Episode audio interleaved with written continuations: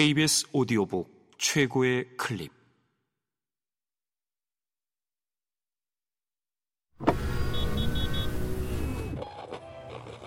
KBS 오디오북.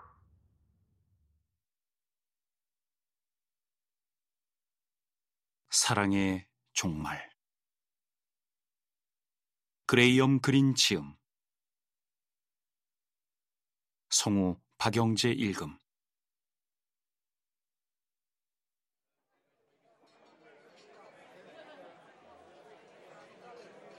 헨리는 럼주를 재빨리 마시고 나서 연보라색과 주황색 종이 테이프를 어설픈 눈길로 이리저리 쳐다보았다. 내가 물었다. 크리스마스 즐겁게 보냈나? 즐겁게 보냈지. 아주 좋았어. 그가 말했다. 집에서? 헨리는 내 말투가 이상하다는 듯이 나를 쳐다보았다. 집에서 보냈냐고? 아, 그야 물론이지. 세라도 잘 있고? 응, 잘 있네. 럼주 한 잔 더 하겠어? 아, 이번엔 내가 사겠네.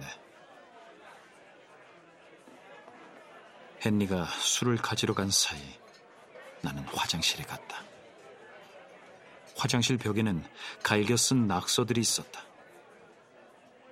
주인놈 개새끼, 저통 큰 마누라도 개잡년.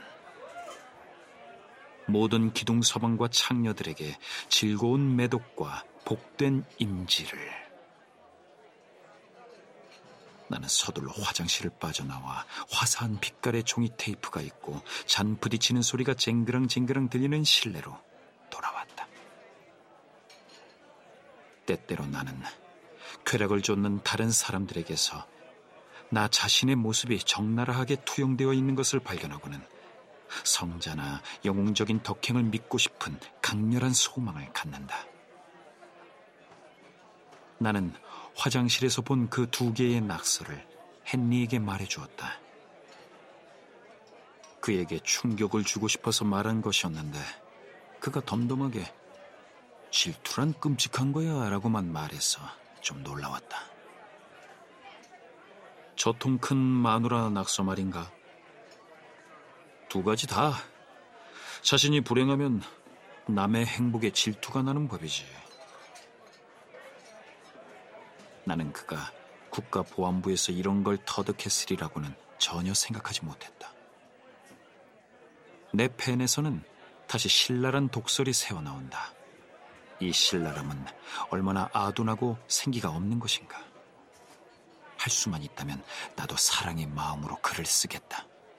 그러나 내가 사랑의 마음으로 글을 쓸 수 있다면 나는 나 아닌 다른 사람이 될 것이다. 사랑을 잃어버리지도 않았을 것이다. 나는 문득 반들거리는 타일을 입힌 탁자 표면 너머의 그에게서 뭔가를 느꼈다. 그것은 사랑 같은 심각한 감정과는 거리가 먼 아마도 불행을 함께 나누는 동지의 정도일 듯 싶은 감정이었다. 내가 헨리에게 말했다. 자넨 자신이 불행하다고 여기는 건가? 펜드릭스, 난 걱정이 있네. 말해보게. 그가 나에게 얘기를 한 것은 술 기운 때문이었다고 생각한다. 그게 아니라면 내가 그에 관해 꽤 많은 걸 알고 있다는 것을 어렴풋이 알아챈 걸까? 세라는 그에게 충실했지만 우리 같은 관계에서는 내가 헨리에 관한 이런저런 것들을 주워듣지 않을 수 없었다. 나는 그의 배꼽 왼쪽에 점이 하나 있다는 것을 알고 있었다. 언젠가 세라가 내 몸에 난 점을 보고 그걸 떠올렸기 때문이다. 그가 근시로 고생하면서도 낯선 사람 앞에서는 안경을 쓰려 하지 않는다는 사실을 알고 있었다. 따라서 안경 쓴 그의 모습을 한 번도 본 적이 없는 나는 여전히 낯선 사람인 셈이었다. 그는 10시에 차를 마시는 습관이 있다는 것도 알고 심지어 그의 잠버릇도 알고 있었다. 그는 내가 이미 많은 걸 알고 있으니 한 가지 사실을 더 안다 해도 우리의 관계는 변하지 않으리라고 생각한 것일까? 그가 말했다. 나는 세라일로 걱정하고 있어, 벤드릭스.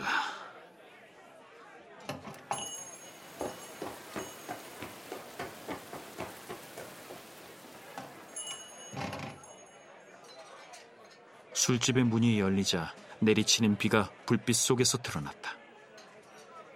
무척 흥겨워 보이는 짝달막한 남자 한 사람이 안으로 뛰어들어오며 소리쳤다. 다들 안녕하쇼!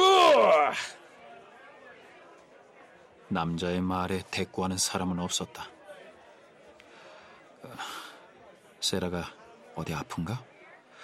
자네의 말을 들으니 아니, 아프진 않아. 아픈 데는 없는 것 같네. 그는 궁색하고 어색한 표정으로 주위를 둘러보았다. 이곳은 그에게 어울리는 환경이 아니었다. 나는 그의 눈 흰자 위에 핏발이 선 것을 보았다. 주변에 항상 낯선 사람들이 적잖이 있으니까 안경을 무리할 정도로 안 쓰고 지낸 탓인 것 같았다. 그게 아니라면 울어서 그렇게 된 것인지도 몰랐다. 그가 말했다. 자, 벤드릭스, 여기선 말할 수 없네. 마치 전에는 다른 곳에서 얘기를 하곤 했다는 듯한 말투였다. 나랑 같이 우리 집에 가세. 세라가 집에 돌아오지 않았을까? 아직 안 돌아왔을 것 같네. 술값은 내가 냈는데 그게 또 헨리의 심사를 어지럽혔다. 헨리는 절대 남의 호의를 편안하게 받아들이지 못하는 성격이었다. 함께 택시를 타면 언제나 남들이 돈을 꺼내려고 더듬거리는 동안 미리 손에 요금을 쥐고 기다리는 그런 사람이었다. 공원의 큰 길에는 아직 빗물이 흥건했지만 헨리의 집은 그리 멀지 않았다.